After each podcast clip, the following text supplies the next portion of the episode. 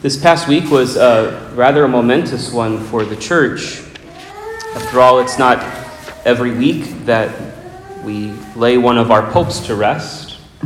And the funeral of Pope Benedict was even more unprecedented uh, for the fact that he was buried by his own successor. Usually, a pope dies and is buried, and then a new pope is elected. But of course, with Pope Benedict's resignation almost 10 years ago, it led to uh, Thursday's funeral mass, where Pope Francis presided over the mass for his predecessor, Pope Benedict.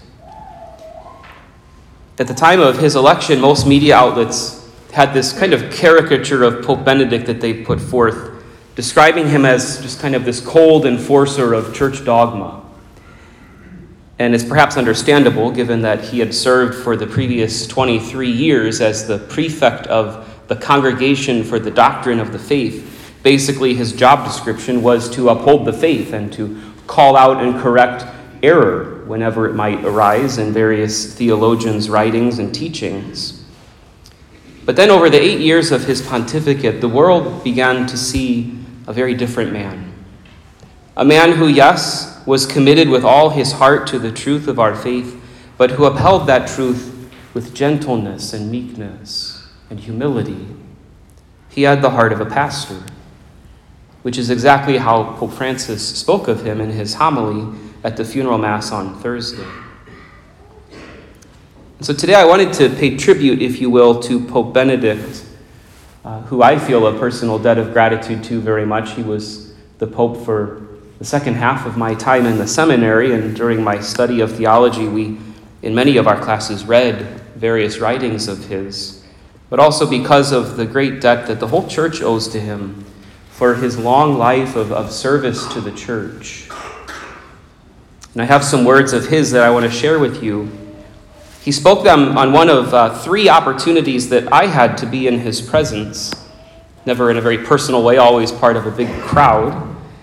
But that oppor- the first of those opportunities was in 2005. It was just a few months after he had become pope in August of that year when all of the seminarians of our archdiocese traveled to Cologne, Germany for World Youth Day. When we signed up for that World Youth Day, we thought we were going to be seeing Pope John Paul II there in Cologne. And as just fate would have it, he passed away in April, and Pope Benedict, a German pope, ended up coming to Germany for that World Youth Day. Cologne is actually where the remains of the three magi are in this beautiful, massive medieval cathedral there in Cologne that was built in the, the 1200s, well, completed in the 1200s. It took many, many years to build. There's this massive reliquary, this golden reliquary that holds the remains of the three magi. And so, even though World Youth Day occurred nowhere near the Feast of the Epiphany, Pope Benedict spoke to us in one of his addresses about the lessons of this great feast. And that's what I want to share with you, just a few of his reflections. The Holy Father began by noting how surprised the Magi must have been when they finally got to Bethlehem, having followed the star and then consulted with King Herod, looking for this newborn king. Surely they expected to find the child in a royal palace, as a newborn king would be, surrounded by all the trappings of earthly power but instead they find a poor family, the child resting in the arms of his mother. And here are some of Pope Benedict's words from that occasion. He said, They, the Magi, had to learn that God is not as we usually imagine him to be. They were able to see that God's power is not like that of the powerful of this world. God's ways are not as we imagine them, or as we might wish them to be. He does not marshal his divisions alongside other divisions. God did not send 12 legions of angels to assist Jesus in the Garden of Olives. He contrasts the noisy and ostentatious power of this world with the defenseless power of love, which succumbs to death on the cross. God is different. This is what they now come to realize.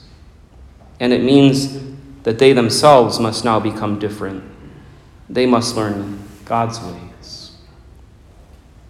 How often are we tempted to forsake the Lord, or at least complain to him or about him because he doesn't act as we think God should act. Our own lives, perhaps, or world events don't unfold like we think they should unfold. Which really means that we're saying in our hearts, if I were God, this is how things would be. A kind of pridefulness. But not the Magi. They had this profound humility, which enabled them, surprised as they may have been, to have discovered this newborn king in such a poor, humble place. Nonetheless, what does the gospel say they did when they got there? They prostrated themselves in worship. They didn't seek to tell this new king how he should rule, just the opposite. In humility, they recognized that they were now called to change themselves, to conform their own hearts to this surprising revelation. They have to begin to live differently, to live those beatitudes that that little infant would one day preach in his Sermon on the Mount.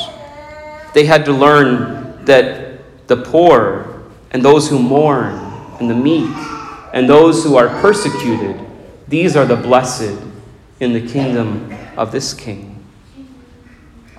The end of the gospel today has this line they departed for their country by another way. On one level, it simply means the Magi took a different road home because the angel had warned them about Herod seeking the life of the infant king.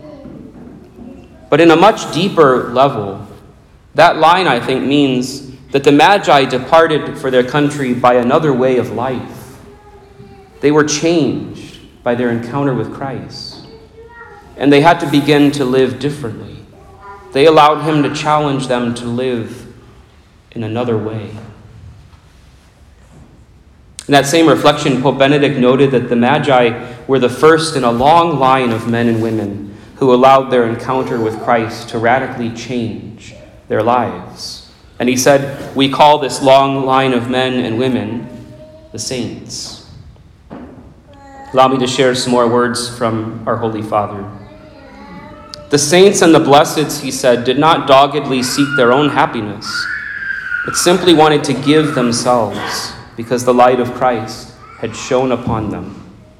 They show us the way to attain happiness. They show us how to be truly human. Through all the ups and downs of history, they were the true reformers who constantly rescued history from plunging into the valley of darkness. Only from the saints, only from God, does true revolution come, the definitive way to change the world. It's not ideologies that save the world, but only a return to the living God, our Creator. True revolution consists in simply turning to God, who is the measure of what is right and who at the same time is everlasting love. And what, the Holy Father said, could ever save us apart from love? This morning in this Holy Mass, you and I encounter Christ in a strange and surprising way. Not wrapped in the glory of his heavenly splendor, but he comes to us as he does every Sunday in the humility of the Holy Eucharist, veiled, hidden under the appearance of bread and wine. And like the Magi, you and I have a choice. We can make this surprising encounter simply our checking off the box of our Sunday obligation or we can allow this encounter to challenge to convert us, to help us to see that we too are called to humble ourselves like our Lord, to give of ourselves in love to God and our neighbor. We can allow this encounter with Him here to make us the saints, the revolutionaries that our world needs. You and I, after our encounter with the Lord here, can, if we choose, like the Magi, to depart for our country today by another way. Let's open our hearts to that grace. And may we learn from the Magi and from Pope Benedict how to do just that to allow the newborn King to convert our hearts and to make us the saints He desires us to be. St. Patrick, pray for us.